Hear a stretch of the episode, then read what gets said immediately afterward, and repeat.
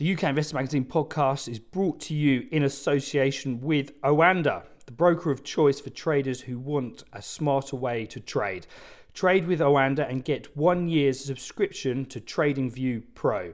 76.6% of retail investor accounts lose money when trading CFDs with this provider. You should consider whether you understand how CFDs work and whether you can afford to take the high risk of losing your money. Welcome to the UK Investor Magazine podcast, the latest on shares, markets, and investments, now available on your Amazon Alexa.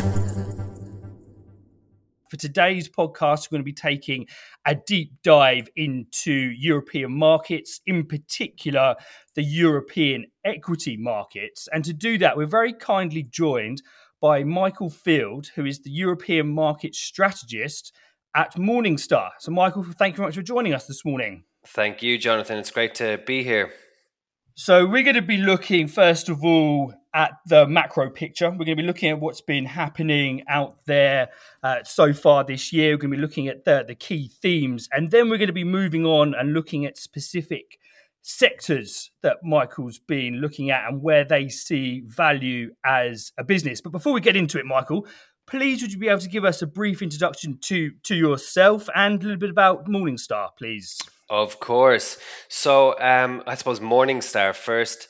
So Morningstar are a global financial services company uh, headquartered in Chicago. There's many facets of the the Morningstar business. I think a lot of people would be familiar with the fund rating business. Um, but we we operate in the the equity research space, so we're actually um, a pretty pretty decent sized team. We've got more than you know hundred analysts worldwide. We have a, a, pretty decent European base at this stage, so we've got quite a, a coverage list across Europe currently. And me, that I suppose, just to uh, just to, to lead straight into it. So I'm the European market strategist for for Morningstar in Europe, um, and essentially what that means is kind of I take all the the equity research that comes across from our analysts and try to communicate exactly where we see value and exactly which sectors are interesting and what's going on in Europe as we see it.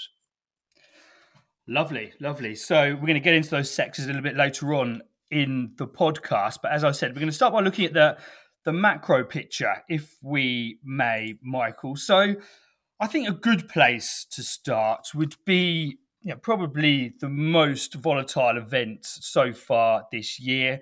And that was the, the banking crisis, of course. So it'd be good to get your thoughts on the ramifications of, of what happened in March and whether you see it as a problem that can persist into the future or whether indeed, you know, from, from your standpoint, from what you saw, was it a bit of a storm in a teacup?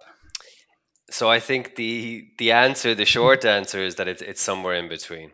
Um, it's you know it's important not to underestimate what happened last month, and it's also not it's important not to extrapolate events out too much and think that we're back in a, a second global financial crisis. So I think if you look at, at markets in general, the direction of travel was really positive. The economic conditions from December onwards seemed pretty good you know, GDP seems to be kind of trending upwards across Europe, albeit very slightly. Um, PMIs, things like this, again, following the same path. And then we had inflation slowing as well, which is a really good thing considering how high it went. You know, back in late 2022, we were looking at inflation rates of more than 10%. So that all these things were generally kind of trending in the right direction at the beginning of the year and that gave markets some encouragement to move upwards, which is what we were seeing. And then in March, that all kind of fell apart to some degree for a brief period of time when the banking crisis happened. So I think a few important things around that. You know, if it had just been a smaller bank in Europe or indeed one bank that we'd seen problems with, markets might have dismissed that as a one off issue. But the fact that, you know, one, that this wasn't just happening in Europe, it was happening in the US is a bit of a problem for investors and gets them concerned, particularly when the banking sector is kind of so opaque. And even in the institutional side of things, you know, how many investors truly understand the inner workings of a bank? It's a pretty low number, which is why everyone mm. panics so much when something happens. And then number two, it wasn't just a small bank, as I said, it was Credit Suisse, one of the kind of oldest and biggest banks in Europe. So that definitely um, frightened a lot of investors from that perspective. where have we gone since then? I think I think the big takeaway is look, you know, the government stepped in, addressed some of the underlying issues around banks. Um, and on top of that, I think the main takeaway for for investors has been that we've gone through almost a month now where the situation's kind of died down and we haven't seen any more contagion or things like this and investors have taken confidence from that and decided okay let's let's keep pushing on. And you, you see that today when you look at the FTSE coming close to its all time highs again. It's almost like the banking crisis never happened.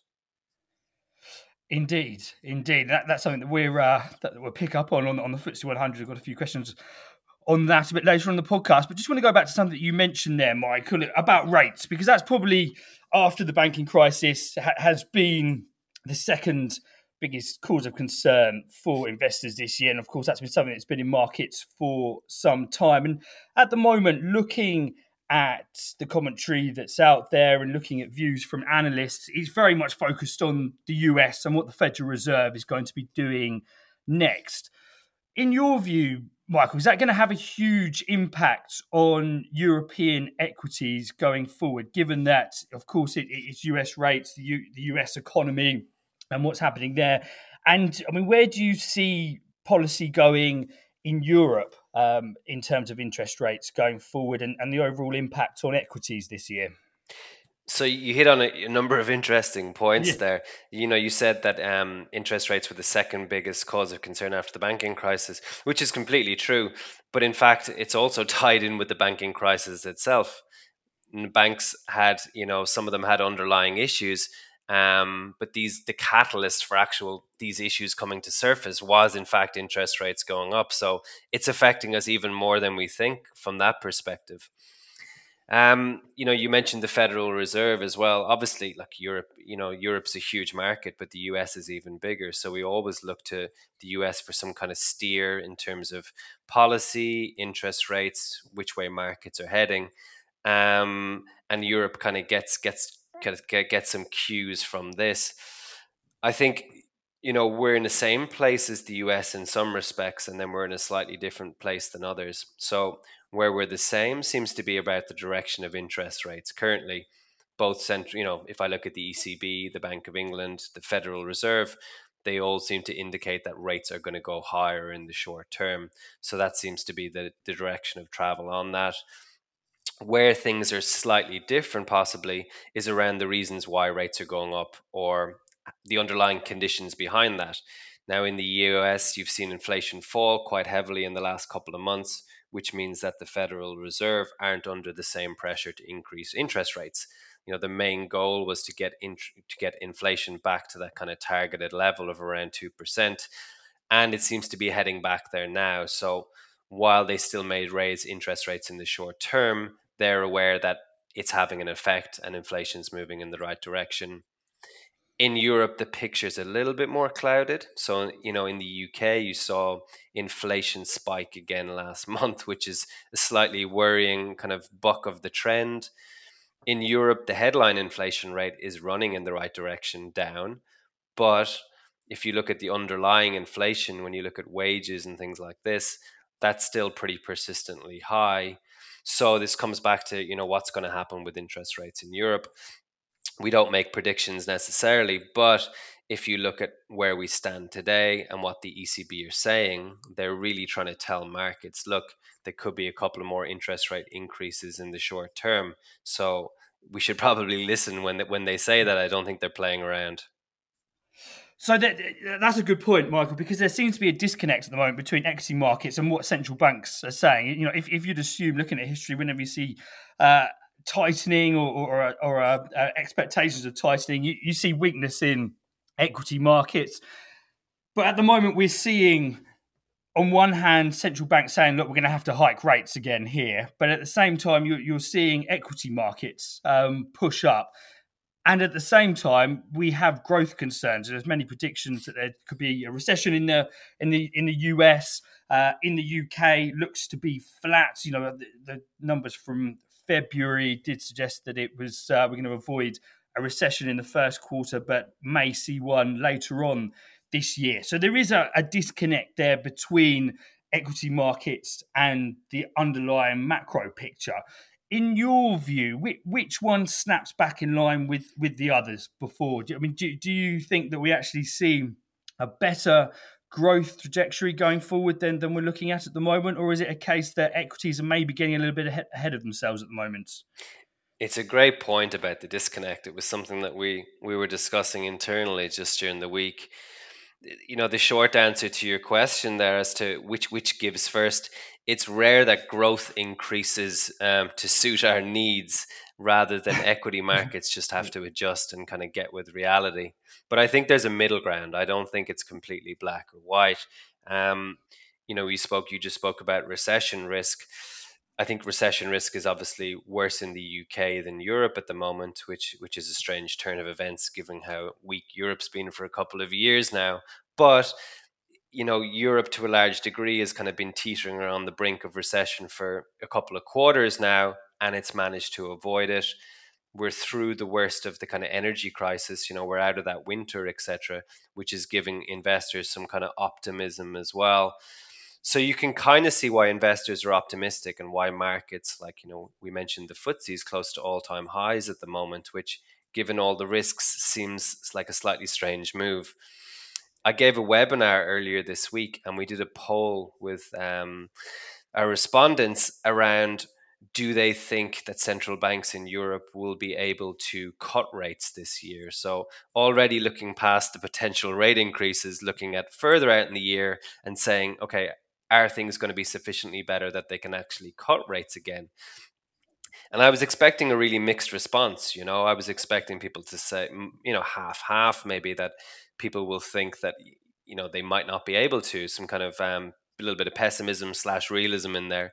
But more than eighty percent of people came back and said, yeah, they think that um, central banks will be able to cut before the end of the year, and that's where the source of the danger is, as we see it. That like you said, markets are pretty highly valued at the moment. You know, we see about two or three percent upside only to our fair value estimates, which which isn't crazy, but it's you know it's still markets kind of generally been up with events. But that's contingent on, like you said, that's contingent on economic conditions being good enough by the year end that central banks can actually cut rates again. Great. Just just one last point here on, on central banks and, and the setup in markets. I mean, my view would be that you know we're looking at interest rates now, um, you know, above four percent here in the in the UK and the United States after a decade of being next to zero. And there's an element in markets that they're looking forward and thinking, well, there's a lot of room to cut rates at this point in time. So if we do see a central bank induced recession and downside in markets, that as soon as that happens, the central banks are just going to come out and cut rates and then provide support for equities again. I mean, is that, is that a situation that you see happening? I think it's a situation that central banks themselves and governments will be um, very eager to avoid. Um, we've learned, you know, we've learned some lessons. Central banks have been through the ringer really over the last 15 years. You've gone from a very, very stable period to, you know, a, the biggest financial crisis in 100 years, and then a pretty in a period over the last three, four years, we've had all these different geopolitical um, crises and kind of global crises in terms of the pandemic and things like this, etc. So I think coming out of that, what the market needs now and what central banks are trying to provide is some kind of stability, which sounds a bit at odds with what they're doing in terms of how quickly and how materially they're raising rates but they're doing it for a good reason, right? They're trying to bring inflation under control again and try to get us back to a reasonable level of growth without without kind of banking us into recession. So I think they're very aware of what the economy can take at the moment and they're very concerned about that. But at the same time, they see inflation as a bigger concern, a bigger threat to the economy than raising than rate rises. So that's why they're kind of pushing hard. So it's not to say that that situation couldn't happen. You know, things rarely move perfectly. We always, the pendulum always swings from from one direction to the other direction completely and doesn't spend a lot of time in the center, which is where we'd like to be. But um, the way in which they're working it now, we just have to, to kind of hope that uh, you know we will get to that center point and avoid that recession. Great, thank you. So let's take a, a more granular look, if we may, Michael, at, at Europe now, and, and, look at individual company, um, countries. Sorry, individual countries uh, within Europe. We spoke about the FTSE 100, of course, in the UK. FTSE 100 is not a great representation of the the UK economy, but when you when you're looking at individual markets around Europe, are there any that stand out for you as, as offering good value at this point in time? Um, you know, I think if you look across Europe at the moment, the the countries are pretty much following the same the same pattern in terms of valuation. I'm not sure there's a huge differentiation between them, and that comes down to the fact that look, the main overarching factor driving this is around interest rates and the ECB controlling interest rates for the eurozone. Um, so so that kind of dictates that. I would say on top of that, if you want to go into individual kind of markets, um, then it relates more to the underlying exposures of those markets. So, for if I look at the DAX, the German index, for example, it's highly exposed to manufacturing firms, the Mittelstand in Germany, that huge production area that pumps out kind of high tech industrial goods for a lot of the world. Um, is is highly focused on that. So then valuations are kind of follow that flow, which actually, if I look at industrial valuations across Europe at the moment, they're pretty highly valued as the market gets optimistic about that again. But I think that the upshot of it is there's no real bargains across Europe that valuation wise we're we're pretty close to being fairly valued across all the spaces it's more when you delve into sectors can you find kind of bargains like this but on a and on a country basis there doesn't seem to be any kind of obvious sweet spots well let, us do that michael let's if we may go down in in some of the sectors you obviously mentioned there manufacturing as as one sector to stand out in Europe and obviously quite prominent there. But are, are, there any sectors that your team have identified any opportunities in? Yeah, of course. Um, so the the first thing I'd say, just as a, a kind of a message, because I'm perhaps I'm being slightly kind of downbeat at the moment, saying there's not a whole lot of opportunities.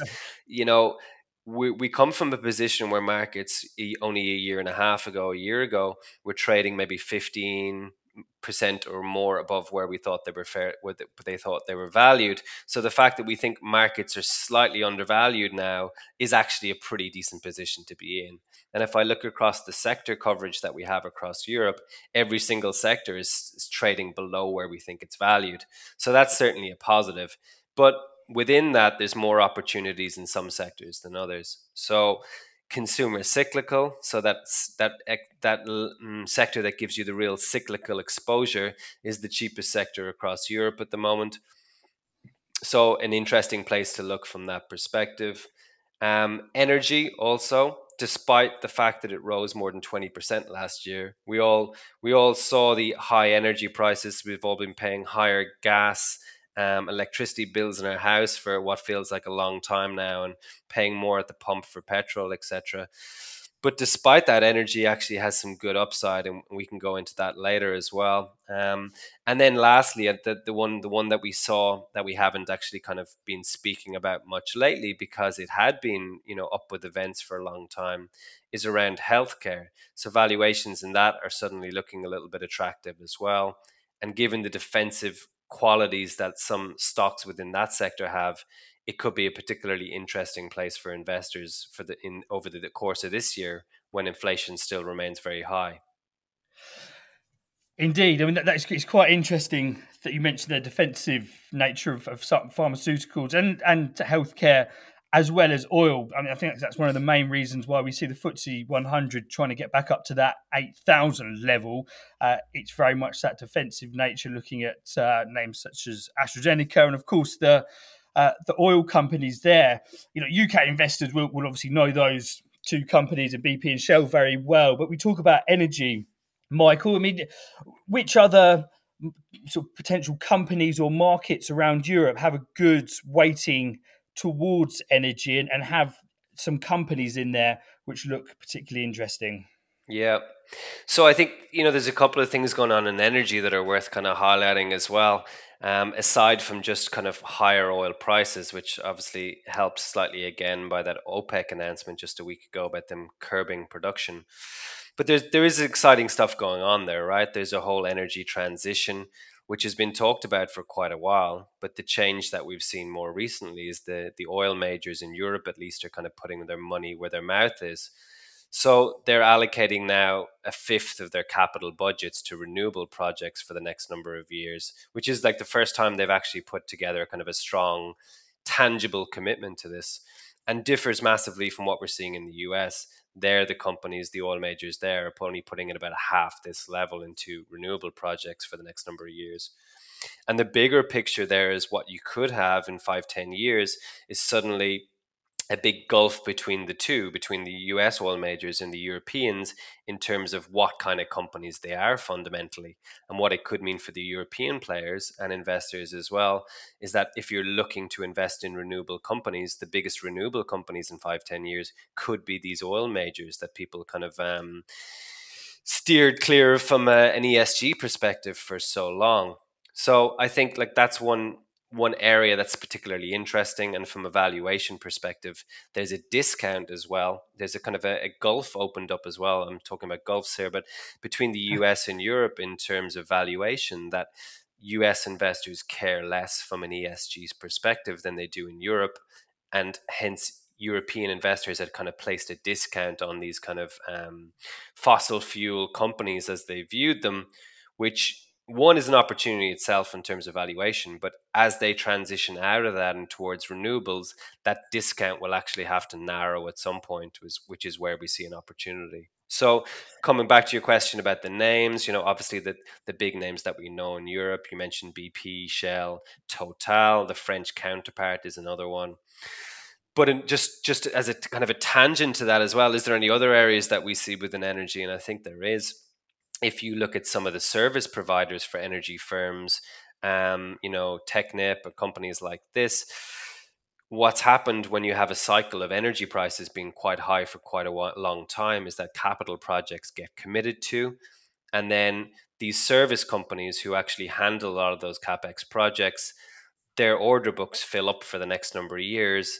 They've got pretty good visibility on revenues then and hence they're kind of a, a, safe bet for a number of years as well. So it's not just on the oil majors side. You see some opportunities in the kind of service sector as well there. I just want to come back to the point that you made there, Michael, about how the oil majors could become major renewable companies in, in the future. And of course, look, looking at uh, acquisitions that they're making and investments that they're making, it does look like that that could be the case. But from from when you're sitting, you know, when does this start to play through into earnings? Because you know, the likes of BP and Shell have been talking about the investments in uh, they're making in in uh, clean energy for some time, and, and of course renewables. But the, the actual revenue generation from that is still very small. I mean, when does that become significant that they could actually then become considered a diversified energy company that, that has a significant part of renewables within it? It's a good question, and um, kind of feeds into that slight cynicism as well that I think investors should have when companies come out and suddenly claim that they're um, pro-environment and they're they've changed their tune around what they're doing. Ultimately, it's a really longer term picture. So the the European integrateds you know they signed up for net zero, but they signed up for net zero for 2050. So it's a long way away. Um, I'm not sure if I'll still be working in finance at that point. It's it's it's so long away.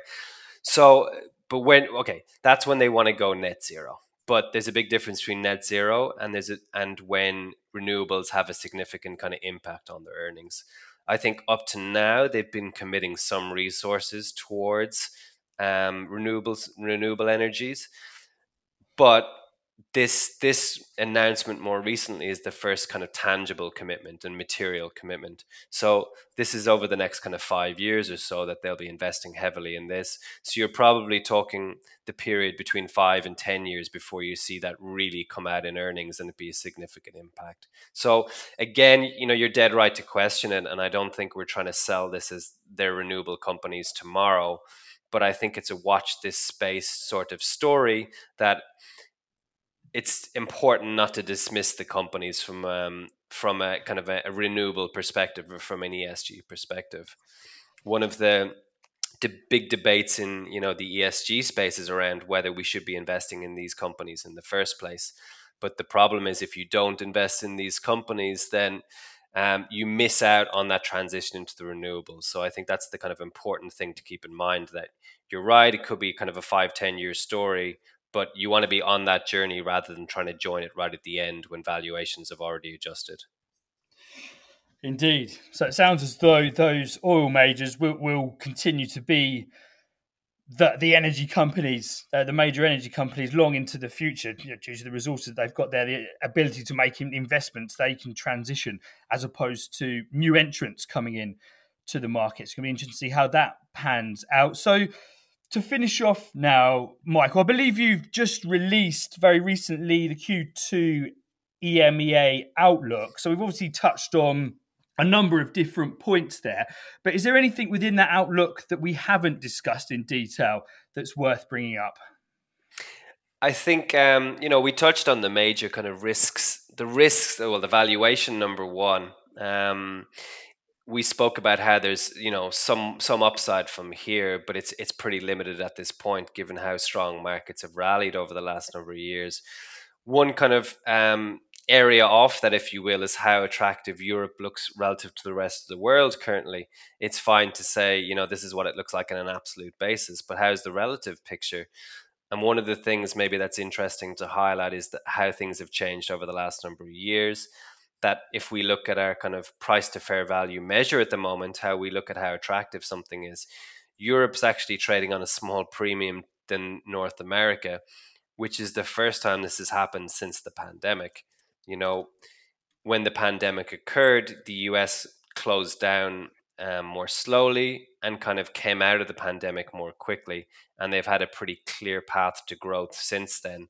And a lot of investors have kind of pulled cash to move it to the US to kind of account for this and to try to benefit from this. But what we're seeing now is a lot of this money seemingly kind of flowing back into Europe and valuations increasing as a result of that. As investors are suddenly getting more optimistic about Europe again, they're seeing economic conditions improve, economic indicators improve, um, inflation slowing, and suddenly they're thinking, okay, there could be more headroom in Europe to grow as and when the Ukraine war comes to an end and catalysts like this too. So that's an interesting thing to keep in mind, I think. Fantastic. Thank you, Mark. So just one last point when we're talking about relative values, and we've, touched on the FTSE 100, and I think people will be interested to hear your views on that. I mean, from where you're sitting, how how is the FTSE 100 valued relative to the rest of Europe at the moment? And, and what are the main concerns for that index compared to, to, to Europe and, and of course the opportunities for, for the FTSE 100 going forward? Yeah, so you know, relative to okay, I think the UK, generally speaking, um, is trading at a similar level to the rest of Europe on a you know a price to fair value or a PE basis or something like this. It doesn't differ massively.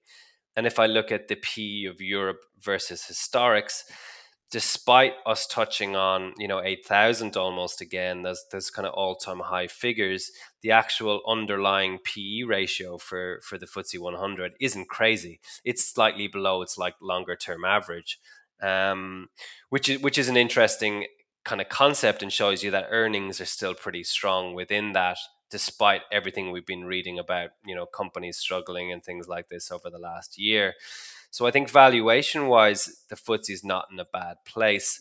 I think it's just good to be aware of the dangers. Obviously, the FTSE is heavily exposed to sectors like you mentioned around healthcare, energy, um, materials, etc.